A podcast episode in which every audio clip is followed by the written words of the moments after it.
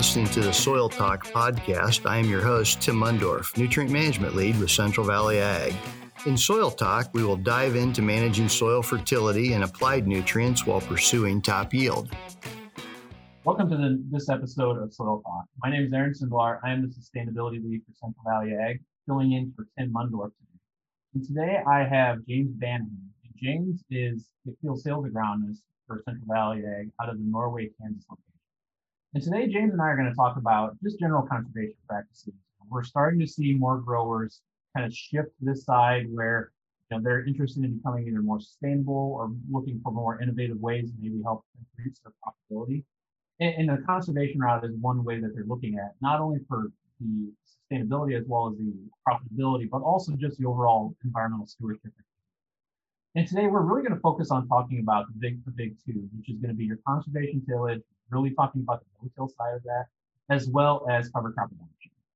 And, and, James, you've been a field sales agronomist for Central Valley Ag for several years, and with, with yourself being in that north central Kansas area, what are you seeing there? Are you seeing kind of a, a, a, greater shift towards conservation practice adoption as well as what are kind of some of the best management practices? What are guys doing well that's really kind of helping their their uh, situation kind of hum and, and really implementing these practices? What we've been seeing the last couple of years, Aaron, it's been uh, a lot of shift back to to true no-till. Um, we've the guys have done a better job of, of residue management, whether that's with um, the different heads. You know, it, it's been such a difficult thing to get a lot of this stover to break down. We haven't seen guys go away from baling the stover and taking all that um, cover off the ground and leaving more of it out there and available for the next year and and um, has really helped increase our organic matter rates um, and we've seen better yields actually because of that. I mean we're not breaking down all that organic matter. We're not burning off all the carbon that we we have been naturally sequestering in the soil from those and and seen better yields and and better soil health in a lot of the fields. So when you sit down with the grower in the fall or in the winter, and you're kind of working with him or her on kind of that planning for the next growing season, and maybe they kind of talk to you about, hey, I'm look, I'm looking at maybe making a making a switch to no-till. What are kind of those top two, maybe three reasons as to why they're kind of entertaining that idea? You know, our our climate here historically it's been so so dry that uh, a lot of people are looking at it more for for just a moisture retention um, more so than anything. And then with the way that these varieties and hybrids have have really come about in the last 10 years with the the DroughtGard traits and and all the different traits that we don't have to go out and and have that that garden seed bed. Um, the we have a lot lot better vigor, early season vigor coming out of the plants, uh, just out of emergence, and we've we've seen that you know even with guys using more starter fertilizers than we have in the past and and really doing doing a lot better job of of managing our phosphorus requirements throughout the season rather than putting out a blanket rate and then incorporating it. So let's flip it on the other side. So we talked about why some of these growers are looking at at doing it. Why? What, what's when they're looking at making that change? What are their main concerns? You know, is, is there that one or two thing that that they already identify from the get go and say, "Hey, James, this is something we got to figure out how to work around." Is there is there kind of a common theme of what they're kind of concerned about? Yeah, a lot of people are are concerned. You know, just about the runoff that's coming out of the fields and and here locally um, we see a lot of times we get to this time of the year especially in, in late july where the the lakes get the algae blooms and and shutting those down and then um, how that affects them and affects some of the the local recreation if if the producers are in that area with having you know tourism dollars specifically down around Milford Lake. Um, you know, there's a there's a fair amount of of hotel rooms and, and food and and things that that we don't necessarily always think about in, in agriculture that those dollars do flow back into our our local communities. So let's play the what if scenario. Let's let's say you know, again we have that grower. They're looking to make the change. What what's kind of the, the initial roadmap that you would recommend them when when making the change, not only on the equipment side, but just maybe kind of some of those. You know, one big thing I kind of see is that when typically these conservation practices, when when maybe they don't get off the right foot from what a grower may expect, typically we haven't made the proper agronomic changes or adjustments. So what are kind of some of those things where again that, that growers looking at at making that change, they want to give it a try, they want to try some no-till. Um, what are what are the specific kind of areas or topics that you focus on that you need to make the adjustments on?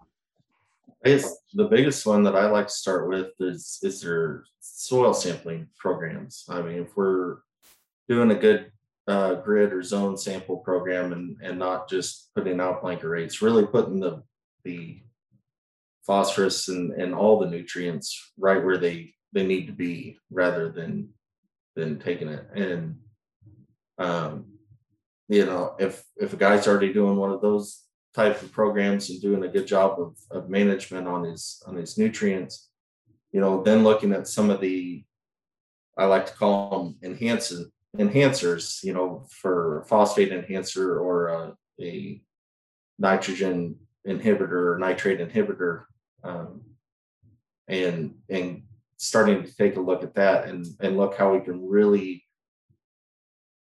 efficiently use the nutrients that we are putting out there, even if they are in the right right areas. Yeah, I, I think that's a great point you bring up. Is that really understanding?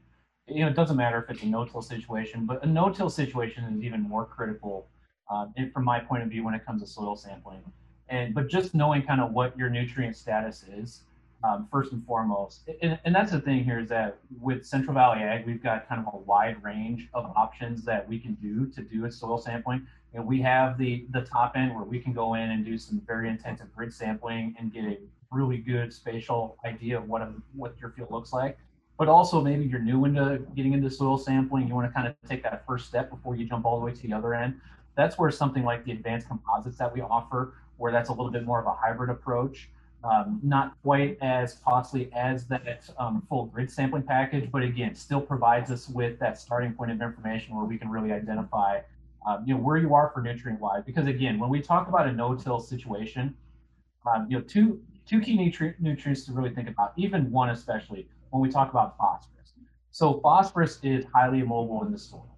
Um, it just when you apply phosphorus, it's just not going to move very much. I mean, over the lifetime of phosphorus, if we're only talking, you know, a, a mere few inches of, of absolute maximum movement that we can have in soil.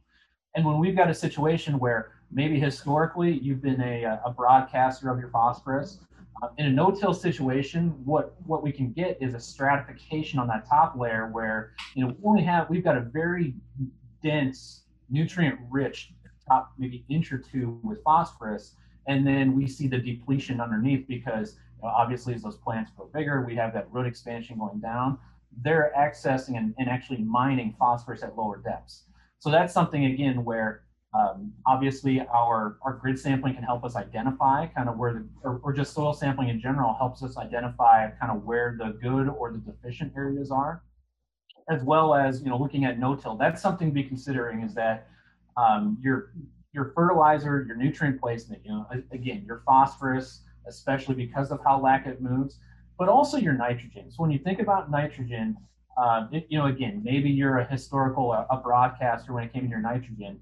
Um, you know, when we go into a no-till situation, especially, you know, a, a high C to N ratio crop, maybe like corn or grain sorghum residue, when when we surface apply that nitrogen, we're going to see, a, you know, a pretty significant portion of that get immobilized or tied up by that by basically the soil microbes that break down that residue immediately. So again, just kind of thinking through not only uh, your fertilizer, but also the placement and things like that is also is pretty critical when it comes to um, kind of a no-till situation. So we've talked about the fertilizer side. What about the seed side? You know, the planting, things like that. what do you recommend to really help get that crop off to the right start and not kind of be facing an uphill battle, kind of dealing with that heavy residue no-till situation? The a big the biggest thing is, I mean, you know, where we're not mechanically um, taking out the weeds and things has been a, a good program for pre-emergent and and that has really, I think, show shown probably as much uh, importance in the last couple years as as anything. Um, you know, this year we were we were cool and and then we turned off dry and and every year is vastly different. I have a couple guys that tell me, you know, I've been farming for 30 years. So that doesn't mean I have just means I have 31 year experiences. and and they uh eh, no year is ever the ever the same. But the one thing that has been pretty consistent has been putting a good a good pre-emergent out there and really if holding the weeds and everything back um, before they ever get a chance to start. And and not having to to roll through there with a tillage equipment or a tillage pass to take out the those weeds.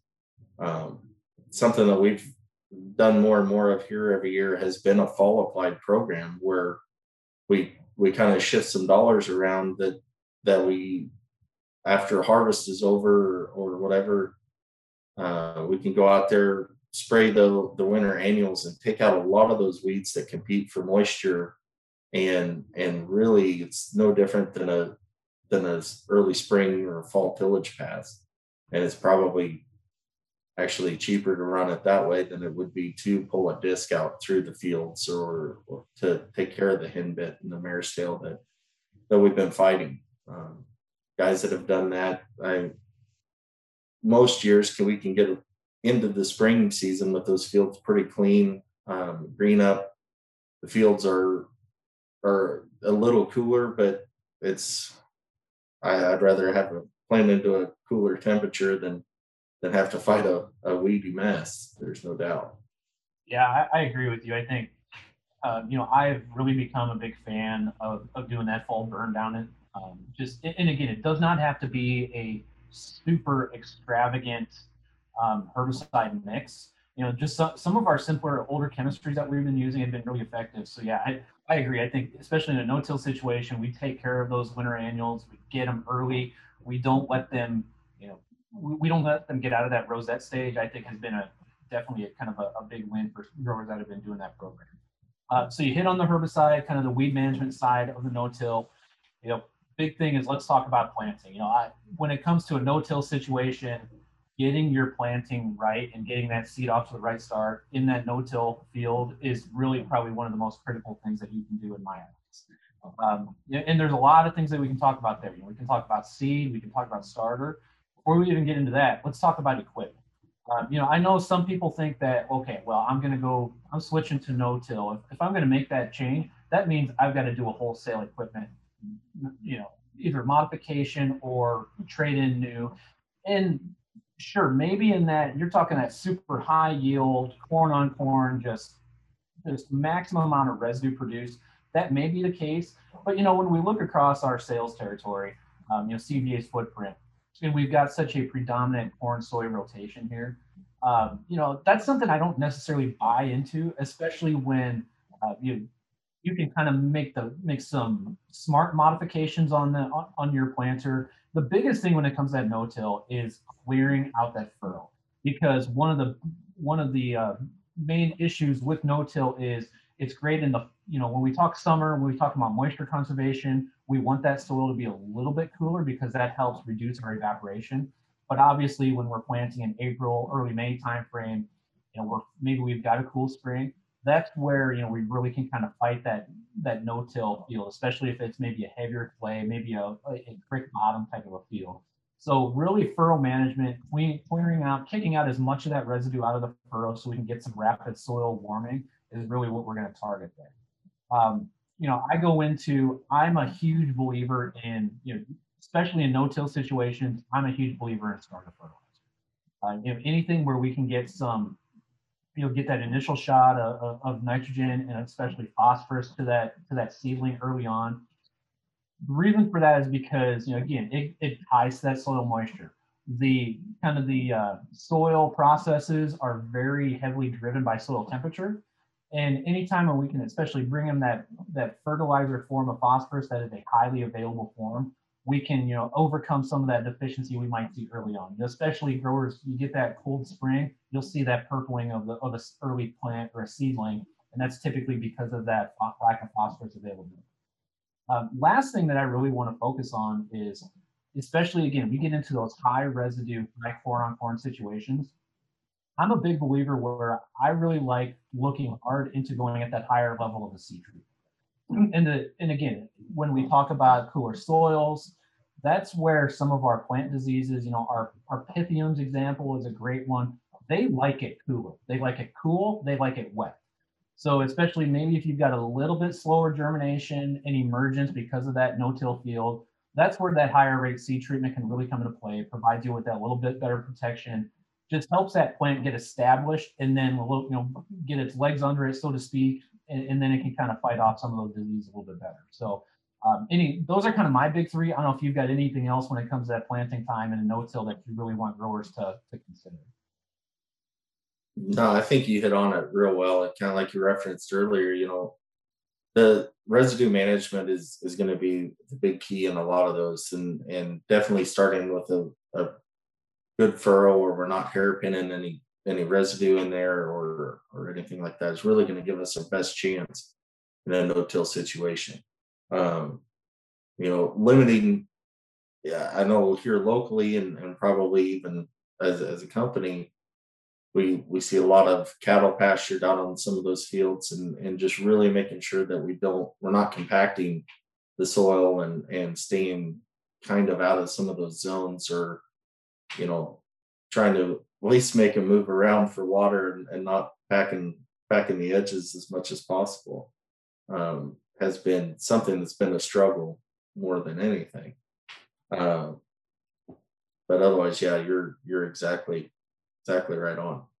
Yeah, that, that's that's a great point on the compaction side. So again, you're used to you know when a grower is making that switch from conventional to that no-till situation, they're used to soil conditions being a certain way you get into that no-till situation, and it seems kind of like your water stratification is a little bit different. You know, you you might have a little bit drier of a topsoil, that top, you know, maybe three four inches, but then you get you, you're going to have a little bit more subsoil underneath. You know, especially you get in that maybe eight to ten range, and yeah, it's typically if, if you're not kind of aware of that and it's maybe a rush spring, you can sometimes create some subsurface compaction. So that's definitely a, a great point to, to think about too.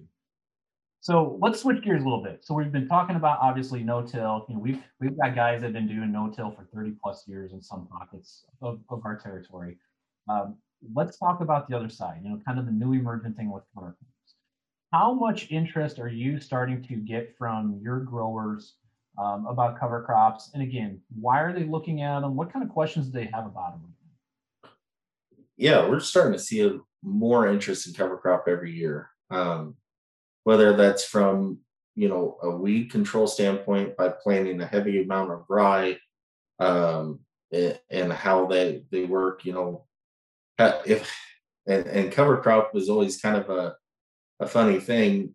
Means so many different things to different people. I you know a cover crop to a to a i always joke we have we have farmers and we farmers with cow, cattle and we have cattlemen with farms. And and how they balance that is is really how a lot of they look at cover crop. You know, the cattle guys that that have a farm is, is we're gonna have a bunch of rye or or something for forage, and we're gonna use it as a as a winter pasture. And all the benefits that come come with that are create a different set of uh, expectations that that a, maybe a farmer that happens to have cows don't. You know, the, the those guys are looking more at a soil infiltration and, and structure and and weed control than how many pounds can can we gain off of this this farm and and how how they quantify or or um,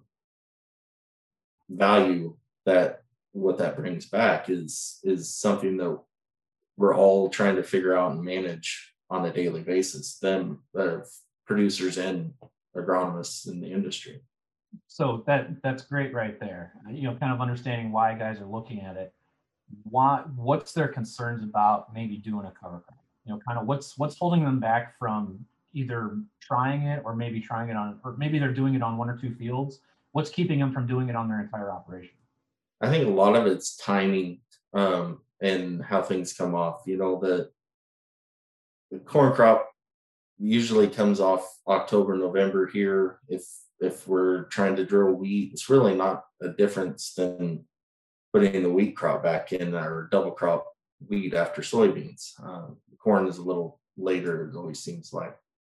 And so we stand establishment, are they going to see that return, you know, on a on a the farm um, has been a big part of it. You, the the costing and things, I think the guys can it's just we've got to figure out how to make it justifiable to them and and then what they're trying to accomplish. If it's if it's a a highly erodible soil that and we have a, a wet spring and you know we have all our our uh, erosion even on these terrace fields can can roll in between them and and things it's it's just trying to figure out what they're trying to accomplish and what their main concerns are it has been a lot of that we guys always have interest in it but it's they're they're trying to balance their checkbook out with it as well so you've you've hit on the two things that I hear about as well. Obviously, the, logistics and kind of the working around harvest is a big one, as well as kind of the cost side. And, and that's something at CVA that we're working on on kind of helping with. You know, obviously looking at some different ways of how we can help growers get that cover crop in in a timely manner, especially if they're trying to follow it with you know after the former soybean crop, as well as just the cost about it. And and you brought it up too. You know, kind of led into a little bit is well, if if you're somebody that you've got a you know cow calf herd or, or maybe dairy or something like that, and and if you can bring you know capture that grazing value with that cover crop, I think there's tremendous opportunity to offset some of that cost. You know, kind of some of the research that I look at or information I look at from you know, kind of some of the university extensions within our area, and they're estimating anywhere from that low end of maybe twenty dollars an acre, maybe even to as much as that fifty dollars per acre value of that forage uh, especially when we look at maybe like a cereal rye dominant mix or even and throw a legume in. You know, that's especially with the legume thrown in, that's a pretty pretty high quality material where you've got a high protein content.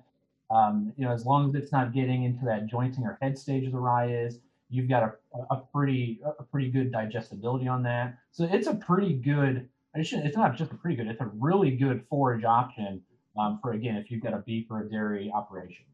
Uh, you know, another thing we're, we've been working on, and something that kind of falls within my jurisdiction, is helping growers find those opportunities where how can we lessen the cost of it? You know, are there are there conservation organizations that have funding opportunities that we can help link the grower to, you know, provide them not only maybe with here are the options, but help them start that path if they want to kind of obtain that funding as well. So that's something that again we can provide to the grower kind of help them find where, where, those opportunities are. And that's as simple, simply as just starting that conversation with your field sales agronomist and kind of starting down that path, and then we can kind of see where it goes. Um, so again, kind of let's role play a little bit like we did with no-till. Let's say you have that grower that wants to adopt cover crops. Maybe he wants to try it on a field or two. What does that conversation, initial conversation look like? Again, what are what are the things that grower needs to be thinking about? Um, you know, what are what are the things should he or she be considering about why the specific mix they're going to be choosing? What are maybe some of those agronomic things we got to be thinking about as well to make sure that we get this cover crop not only successful, but also that we're not costing ourselves yield on our corn, soy, wheat, sorghum, whatever it is. Um, you know, it, just just to make sure we get a cover crop that works. Right. So you know, something that I like to usually start is, is what's the end goal? You know, what what managing expectations becomes becomes huge because is you know is that we're gonna pasture a hundred head of yearlings on this for for the winter and and I want this many pounds and and then or is it a guy that is concerned because he's transitioning from um, conventional till or reduced till to no till, and we need more turnips and radishes and and things um, that'll help break up a hard pan, or you know, did we make some agronomic? Uh, I don't want to call them mistakes, but make some agronomic um, questionably questionable decisions, I guess, whether we planted a little wet and we we packed some soil or or it's you know stuff that's coming out and we need to to break some more things on. Um break up the the hard pan. Uh so i guess where i like to start is is is what what's our end you know what where do we end and what does success look like every individual grower and then kind of work backwards from there. Um, whether it's you know we're we're just going to put out a bunch of rye because we just want to feed these calves and and or do we want actual soil health? Do we want to build our organic matter um, you know a tenth of a percent? Because percent would be great but i don't think any of us have that kind of time to, to maybe grow them another another percent. So maybe tenths we, we're talking tenths um, and and just go from there. And, and you know agronomically you know if we're putting that much rye out i think been to some field days for university of nebraska and you know the weed control and and if if guys are are going to put that out and then we're you know what what kind of weed control we would expect or or are we shifting to a different type of weed at, at some point um and and really when we decide to terminate that that crop becomes a big a big issue. Um, you know, we want it to be be there long enough to give us catch all the snow and, and give us all the benefits, but not so long that, like you referenced, that it, it kind of goes to head and and starts to adversely affect our soil moisture and and how that how that then affects. And then what are we going to are we going to let the neighbor bale that stover off and and balance the checkbook on that way. Um, you know, here locally and, and recently, we just went through weed harvest, and I had a producer actually in my office who had a neighbor who wanted to come in and, and bale his wheat wheat straw after he had everything off. And you start running the numbers on on the nutrients that we take off of the field when we do something a practice like that and that becomes some of the highest priced wheat straw in the in the country because of all the phosphorus and and things that uh, phosphorus and other nutrients that we're we're pulling off. At where the prices indicate with with the corn crop or the uh, commodity prices and things, we uh, we really almost it's it's tough to balance that that out on on the nutrient side. Yeah, I, you bring up a great point where really determining what you want to do. You know, are you looking at building organic matter? Are you looking at breaking up compaction, improving your nutrient cycling? That's where kind of knowing what you want to achieve, and then again, working with your field sales agronomist can help you build that program to, you know, and, and make sure you're selecting the proper cover crop and mix and things like that.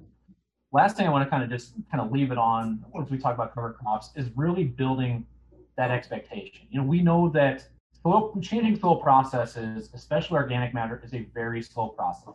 This is something where you know, if you're going to make this investment, let's just use again organic matter as that. You want to improve your organic matter as an example. That's something that's going to take several years. It's going to take a while until you can kind of see those changes.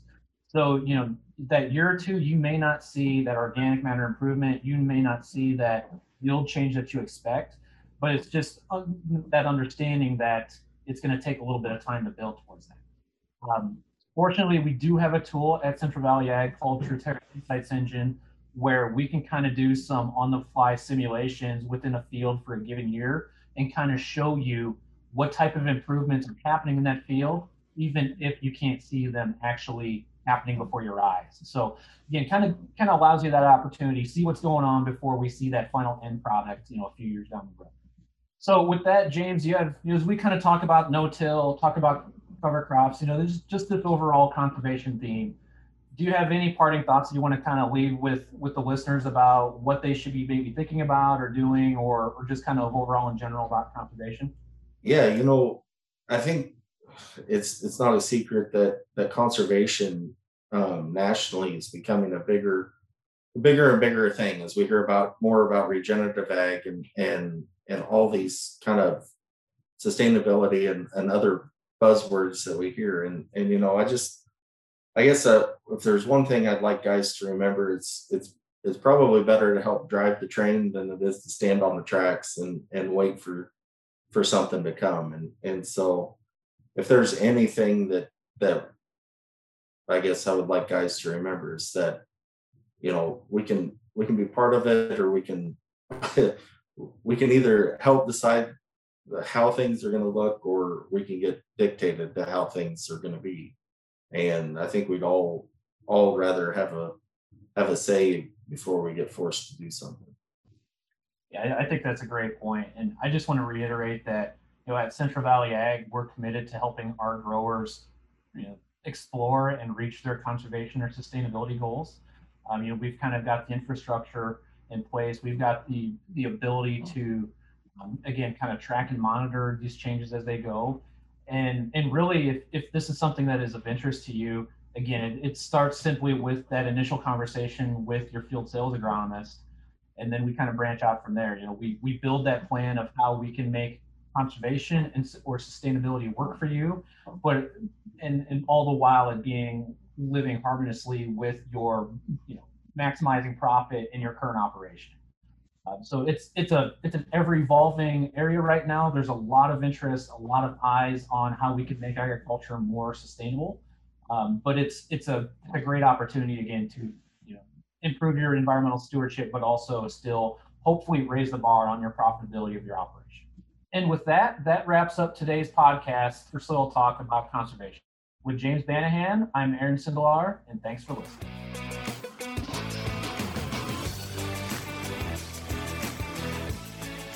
Thanks for listening to Soil Talk with Tim Mundorf and Aaron Sindelar.